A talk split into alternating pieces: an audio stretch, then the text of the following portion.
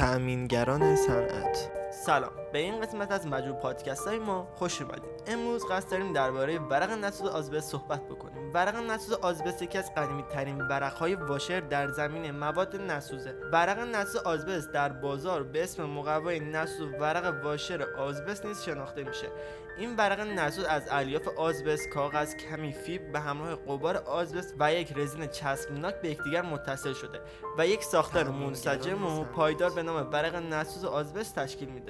البته در ساختار بعضی از این ورقها به جای کاغذ از سیمان و همچنین به هنگام برش و شکلدهی انعطافپذیر مناسبی از خود نشان می‌دهد.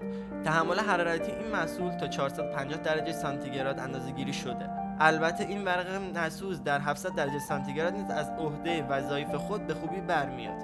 ویژگی های این محصول بسیار متنوع اما اینجا به یه سری از اونها اشاره می‌کنیم. اولیش انعطاف پذیری مناسب انسجام و قابلیت های مکانیکی مناسب تحمل سایش و کشش تحمل حرارت و کارکرد در روغن داغ و غیره.